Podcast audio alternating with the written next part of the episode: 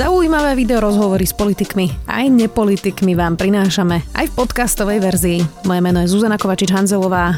Vítajte pri relácii Rozhovory ZKH v audioverzii. Expremier Fico hovorí, že voľby dopadnú patom a budú sa možno musieť zopakovať. Opozícia zase dúfa, že dá dokopy po voľbách novú vládu. Dopadne to tesne, ktoré strany sa s najväčšou pravdepodobnosťou nedostanú do parlamentu. Prekreslí sa po marci politická mapa Slovenska? To všetko sú otázky pre sociológa Martina Slosiarika z agentúry Focus. Vítajte. Ďakujem vám pekne. Tak pán Slosiarik, Robert Fico hovorí, že to bude pad. Naznačujú to dáta, že to môže takto dopadnúť? Tak zatiaľ dáta ako mm, nepriorizujú žiadnu z tých dvoch strán. Um, samozrejme veľmi záleží na rozhodnutí niektorých politických strán, kde sa nakoniec po, uh, pridajú.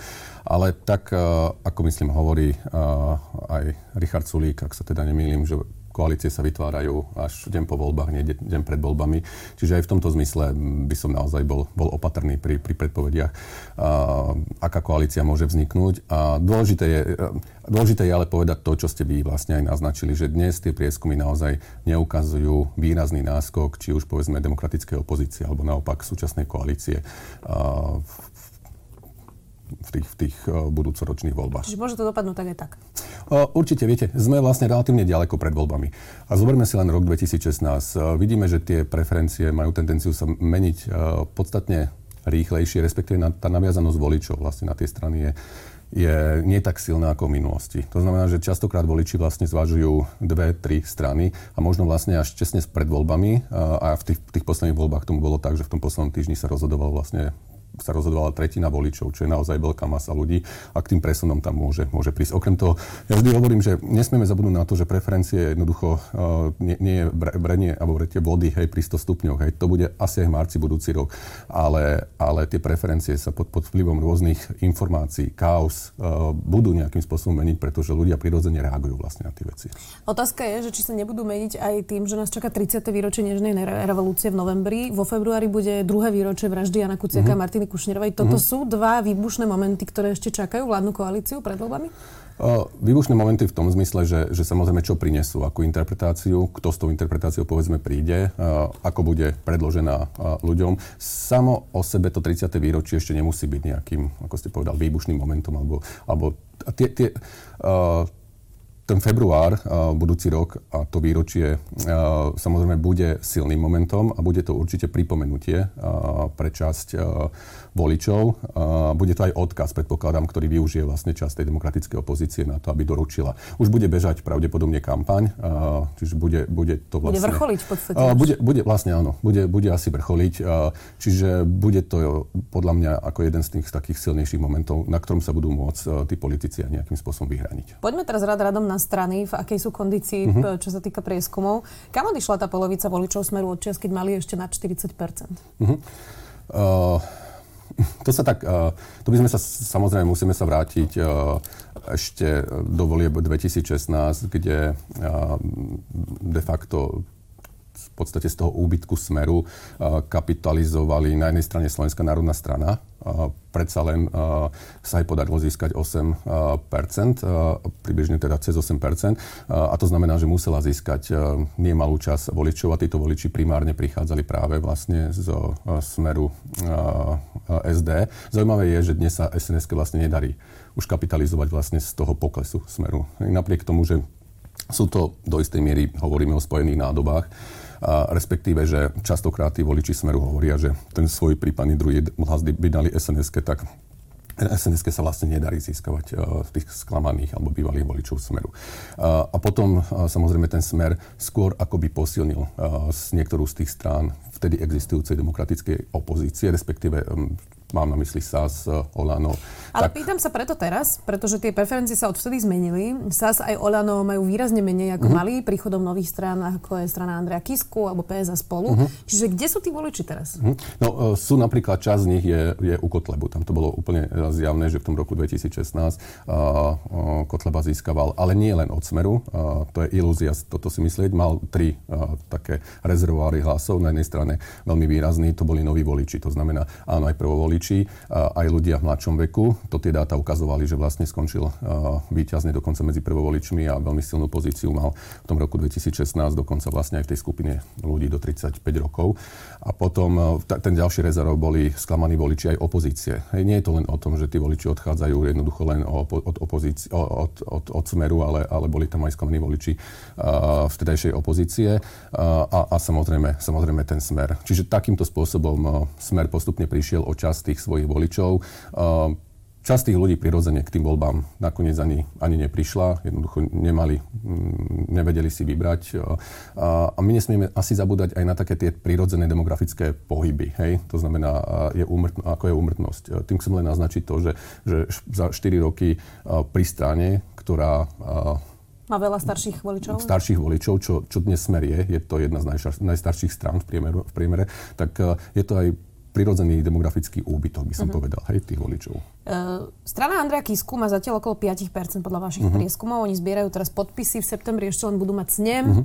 Nemajú ešte ani predsedu, ani podpredsedu, a keď je teda jasné, že to asi bude uh-huh. Andrej Kiska. Uh, stihnú ešte osloviť viac voličov do marca? Nie je to už príliš neskoro? Nemyslím si, že to je príliš neskoro. Uh, skôr problémom samozrejme je, že tu je silná konkurencia. Konkurencia v zmysle PS a spolu. Ten priestor sa progresívne Slovensku a spolu podarilo skôr obsadiť a teraz bude pre Andreja Kisku zložitejšie lákať, tak povediať, sebe nových voličov, ale zdá sa, že tú stratégiu alebo to rozhodnutie, ktoré urobili, že nemusia ísť celkom po, po voličov PSK, ale možno to bude skôr taký umiernenejší konzervatívny volič aj tým, aké osobnosti sa povedzme v tej strane objavujú. Zdá sa mi to, alebo teraz najmä cez leto, veľmi obsadili mediálny priestor práve nové strany a vyzerá, že ako keby všetci ostatní nestihali alebo nevedeli zareagovať. Smer je vlastne úplne ticho, ty si riešia vnútrostranické problémy.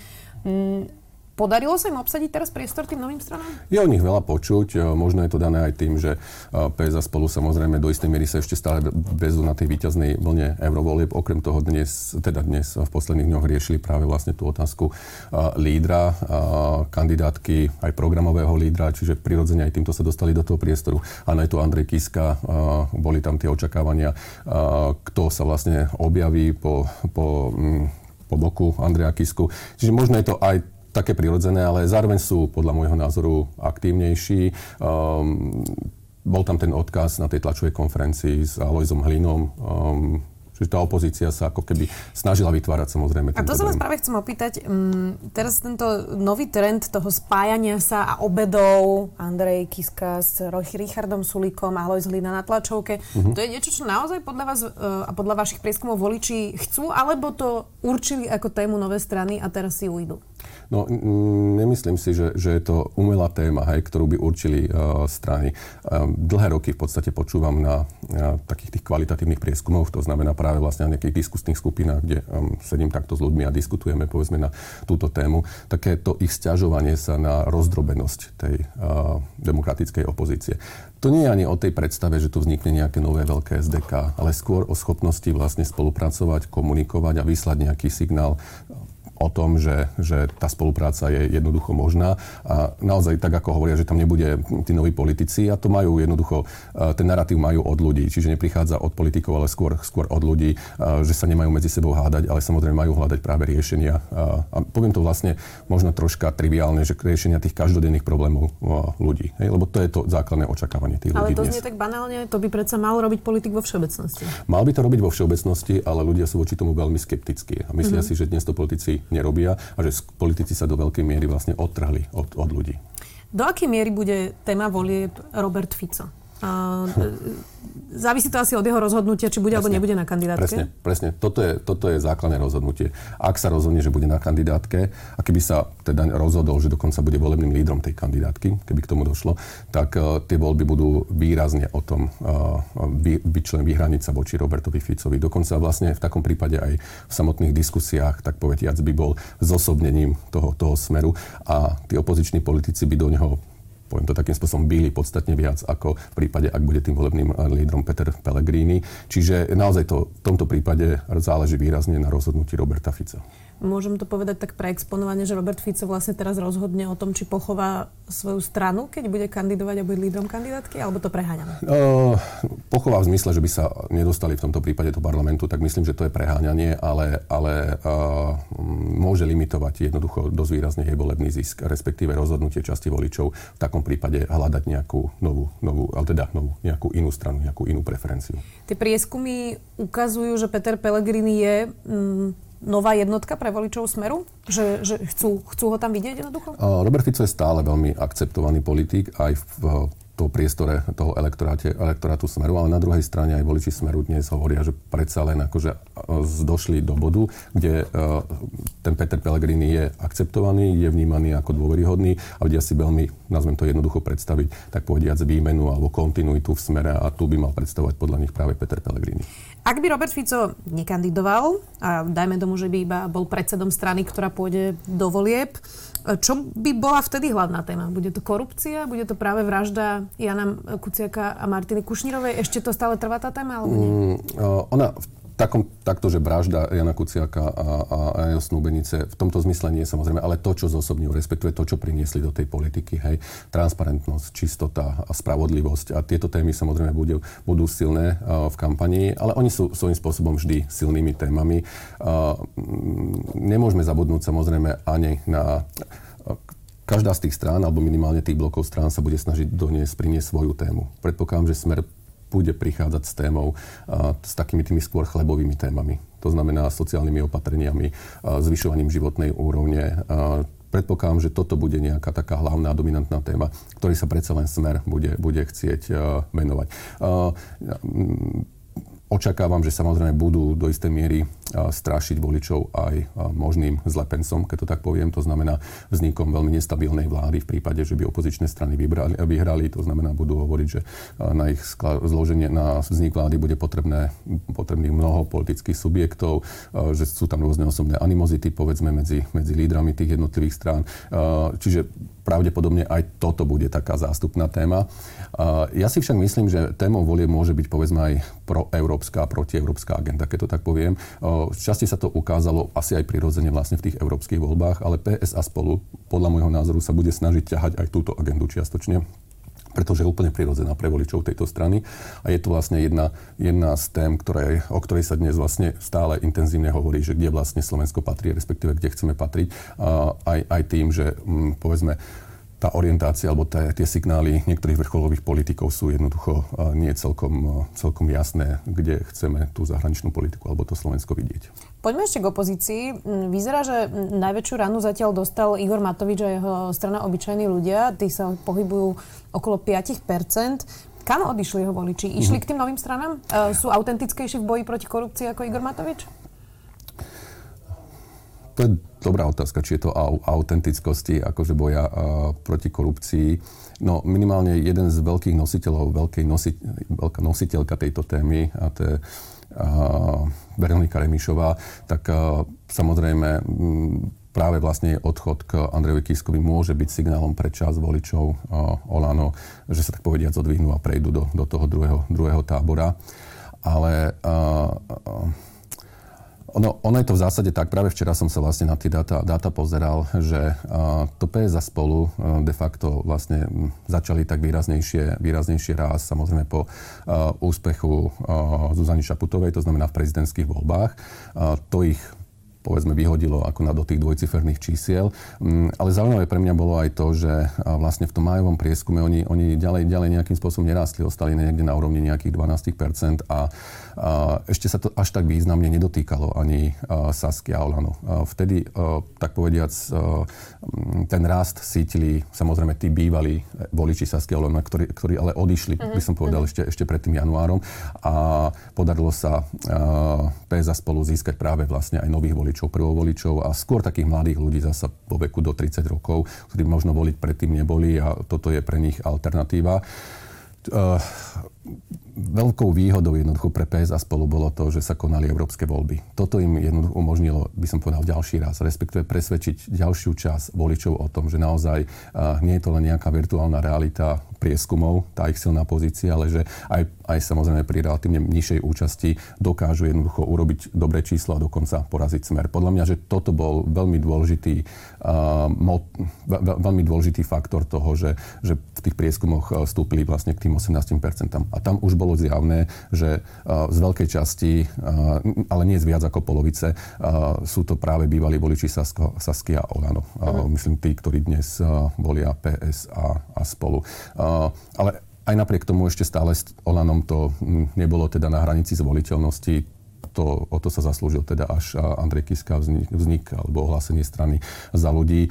A, a myslím si, že ten náš posledný, jednoducho posledný prieskum práve vlastne zachytil už aj rozhodnutie Veroniky Remišovej odísť k Androvi Kiskovi, čiže myslím si, že, že toto sú vlastne faktory, ktoré, ktoré spôsobili, spôsobili ten pokles. Igor Matovič je ale známy tým, že pred voľbami dokáže predstaviť úplne novú kandidátku s úplne novými menami, ano. ktoré prekvapia, však ostatne tak sa tam dostala aj Veronika Remišová. Uh-huh. To asi očakávame všetci, že to tak bude. Čiže nehovoríte ešte definitívne, že zostáva na 5%? Nie, nie, určite, určite nie a opäť vlastne musím len povedať, že, že aj volené preferencie sú súčasťou nejakej sociálnej reality, ktorá sa nejakým spôsobom interpretuje a ľudia rozhodujú o tom, aká tá sociálna realita bude. To znamená dnes, po, poviem to iným spôsobom, dnes si samozrejme ten dobrý výsledok PS a spolu môže pokaziť len samo. Myslím, myslím si to tá, uh, takýmto, takýmto spôsobom. To znamená, len ich chyby ich dnes môžu pripraviť o to, že by, uh, nechcem povedať, tie voľby nevyhrali, lebo tá súťaž, myslím si, že bude, bude, bude s tým smerom stále relatívne, relatívne tesná pravdepodobne, ale aby povedzme dopadli podobne ako keď ma napadá ten prípad Radoslav Procházka v roku 2016. Uh-huh. Mhm. Čím to je, že e, strana Mariana Kotlebu naopak oproti všetkým týmto ostatným stranám, ktoré sme spomínali, má úplne stabilnú až rastúcu pozíciu? Uh-huh. Oni uh, nemajú šancu robiť chyby, keďže sa im médiá veľmi nevenujú? Alebo, alebo ako je možné, že majú tak stabilný výsledok práve uh-huh, prieskumu? Uh-huh. Uh, treba povedať, že rastú pretože v tých priesko- uh, vo voľbách to bolo 8%, dnes uh, my ich meriame teda na úrovni približne 12% dokonca um, niektoré merania uh, ukazujú ešte o čosi silnejší, silnejší ten uh, elektorát. Tak na jednej strane je to samozrejme to, že sú súčasťou opozície, to znamená, nemajú dnes reálnu zodpovednosť za, za, za chod tej krajiny Čiže aj oni môžu využívať ten, tak povediac, luxus e, kritiky, ale zároveň nie sú poznačení e, tou minulosťou v zmysle, ja neviem, tej, tej, tej opozície a to vlastne, čo už urobila, akým spôsobom urobila. Zároveň vlastne e, nazbierali voličov, ktorí sa dnes vyhraňujú tak voči smeru alebo koalícii, ako, ako aj voči opozícii. Pre nich sú to vlastne obe strany sú veľmi nedôveryhodné. Mm. Sklamali ich, nevidia politiku, ktorá by bola robená pre ľudí. A na druhej strane vlastne Marian Kotleba dnes nemusí doručovať, tak povedia, s tým ľuďom nejaké reálne opatrenia v nejakej oblasti. A zároveň veľmi šikovne, musím povedať, pracuje samozrejme s tou témou konzervativizmu, liberalizmu, týmito kultúrno-etickými témami, na ktorých sa snaží vlastne nejakým spôsobom vyhraňovať ako ochranca tradičných, tradičných hodnot. Nepomáha mu veľmi tá izolácia práve? Že ani opozícia sa s ním nechce baviť, ani koalícia, tá iba keď potrebuje ústavnú väčšinu, teda sme to zatiaľ uh-huh, videli. Uh-huh. A že zostáva tam sám a hovorí, že tak my sme aj chceli, ale túto, títo sa s nami nebavia, títo... Uh-huh. Nevyužíva jednoducho tú pozíciu tej izolácie? Neviem, či, či je, to, je to o tej, o tej izolácii. Mm, je to podľa mňa, je to o tom, čo som, čo som povedal. Hej, tá jeho pozícia je špecifická, je iná ako iných, v prípade iných opozičných strán a je, je iná aj ako v prípade toho smeru. Ale premyšľam nad tým, keď už hovoríte vlastne, áno, mohli by sme ako Bernú mincu alebo na porovnanie zobrať uh, Borisa Kolára s jeho stranou ako taktiež s novou stranou a tým, že ako nazvem to tak, že systémovejšie ako keby uh, sa začlenuje do toho politického diania, tak uh, povedzme možno ten, ten rast uh, tých preferencií nie je taký výrazný, takže nemôžem úplne povedať, že tá vaša hypotéza by neplatila. Môže to byť uh, aj, aj, aj z časti tou izoláciou. Vieme definitívne povedať dnes, že ak sa maďarské strany nespoja, tak ani jedna nebude v parlamente? Uh, za tie roky, čo pôsobím v tejto oblasti, aj moje definitívne vyhlásenia som, som, som veľmi okresal, pretože uh, naozaj som videl, že za týždeň sa tie preferencie môžu zmeniť. Mm-hmm. Že definitívne to nemôžeme povedať, ale, tá, ale poviem to takýmto, situáci- uh, takýmto spôsobom, že tá situácia nebola asi nikdy zložitejšia, než je dnes pre, pre maďarské strany, aby sa do toho parlamentu dostali. To znamená, dnes, povedzme, ten Mozit naozaj nemôže automaticky rátať s tou podporou 6-7 populácie. A je, je zjavné, že, že oslabil, že čo si stratil a bude, bude, bude musieť uh, jednoducho vymyslieť nejakú stratégiu, ak, ak pôjde do tých volieb nakoniec sám, aby, aby získal nových voličov, respektíve aby dokázal lepšie mobilizovať predovšetkým uh, voličov na, na južnom Slovensku. Pretože uh, áno, Mosid je občianská strana, to iným, inak uh, potvrdil aj v tých voľbách, pretože treba naozaj vidieť, že, že, že voliči tej strany nie sú v prevažnej miere Maďari. To zastúpenie podľa našich posledných dán v roku 2016 bolo približne 50 na 50, to znamená ľudia, ktorí sa hlásia k slovenskej národnosti aj k maďarskej národnosti. Ale to, čo posledné voľby ukazujú, a to už je jedno, či sú to európske voľby alebo povedzme aj prezidentské voľby, je relatívne nízka miera mobilizácie maďarského voliča, to znamená voličov na južnom Slovensku, Slovensku v niektorých okresoch. A myslím si, že tu je priestor na to, aby, aby Moshid zapracoval a v takom prípade sa môže samozrejme priblížiť tým 5%. Ale je to veľmi zložitá situácia. Jednu stranu, ktorá ešte neexistuje, sme nerozobrali a to je teda možná strana Tomáša Druckera, uh-huh. bývalého ministra zdravotníctva. Ten je ešte viac pozadu ako Andrej Kiska, ešte sa zatiaľ ani nerozhodol rozhodol, či uh-huh. tú stranu zaklada, povedal, že si teda berie na to leto. Uh-huh. Ak v septembri povie áno, stíha to? Mm, zasa použijem uh, uh, stranu Borisa Kolára. Nechcem samozrejme tých dvoch politikov porovnávať, ale Boris Kolár, ak sa nemýlim, ohlásil stranu v decembri 2015 a, a, a stihol to z tohto hľadiska. Čiže asi to nie je ten e, rozhodujúci faktor. Hlavne to doručenie toho posolstva, aj budovanie vlastne tej znalosti, že tu taká strana existuje dnes podstatne ľahšie ako v minulosti. Hej. Mm. Aj preto, že tu existujú sociálne médiá, že tu existuje internet, ale predovšetkým sociálne médiá, cez ktoré sa tie informácie dajú veľmi rýchlo, rýchlo šíriť. Čiže stíha to. Ale dôležité predpokladám, že pre pána Druckera bude práve vlastne schopnosť e, nájsť uh, ďalšie osobnosti, ktoré by na tú kandidátku s ním uh, išli. A mali by to byť samozrejme aj známe osobnosti, ktoré dokážu práve presvedčiť, presvedčiť časť tých voličov, aby mu, aby mu dali ten svoj hlas. Zatiaľ sa hovorí o Katarine Čefalvajovej a Martinovi Fedorovi, mm. ale to asi nie sú také bombastické mená.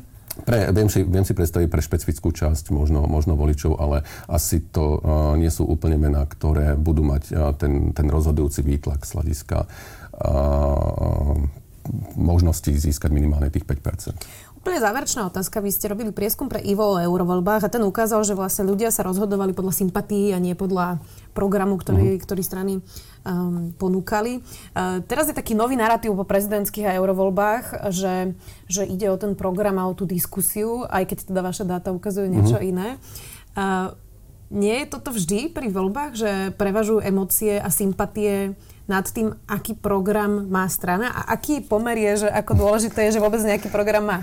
Uh, ja si myslím, že to je povinná jazda. Jednoducho, uh, to, je, to je presne to, uh, to, to naopak. Hej. Keby sme povedali, že táto strana nemá žiadny program, tak to je, akú emóciu to vzbudí? Veľmi negatívnu podľa mňa u tých, u tých ľudí. Čiže ten program je nejaká základná báza. Nedá sa očakávať od ľudí bežne, že budú študovať niekoľko stranové programy alebo že budú dokonca porovnávať. Sú takí, poznám osobne takých, ale je to výrazná, výrazná menšina, akože určite ľudí. Ale na druhej strane sú potrebné také nejaké, nazvem to highlighty alebo nejaké mota toho programu, na ktoré sa ten volič môže opäť chytiť. A jednoducho, nech je to ča, Smer napríklad používa častokrát povedzme nejaké tie chlebové témy. Hej. Olana používa antikorupčnú uh, tematiku, Saska používala, nejaké ekonomické témy a podobne. Čiže um, nikdy to nie je o celom programe, ale je to o nejakých špecifických častiach toho programu a potom je tam nevyhnutná tá emócia. Či je to 50 na 50 alebo emócia 80 na 20, to je samozrejme už veľmi individuálne, ale sympatie alebo antipatie voči politikom hrajú veľmi dôležitú úlohu pri rozhodovaní sa, koho voliť. Uvidíme, ako sa to bude najbližšie mesiace vyvíjať. Ešte nás čaká dlhá cesta do volieb. A ďakujem veľmi pekne, že ste prišli dnes do štúdia. Sme video. Dnes tu bol sociolog Martin Slosiarik z agentúry Focus. Ďakujem za pozvanie. Dovidenia. Počúvali ste podcastovú verziu relácie Rozhovory ZKH. Už tradične nás nájdete na streamovacích službách, vo vašich domácich asistentoch, na Sme.sk, v sekcii Sme video a samozrejme aj na našom YouTube kanáli Denníka Sme. Ďakujeme.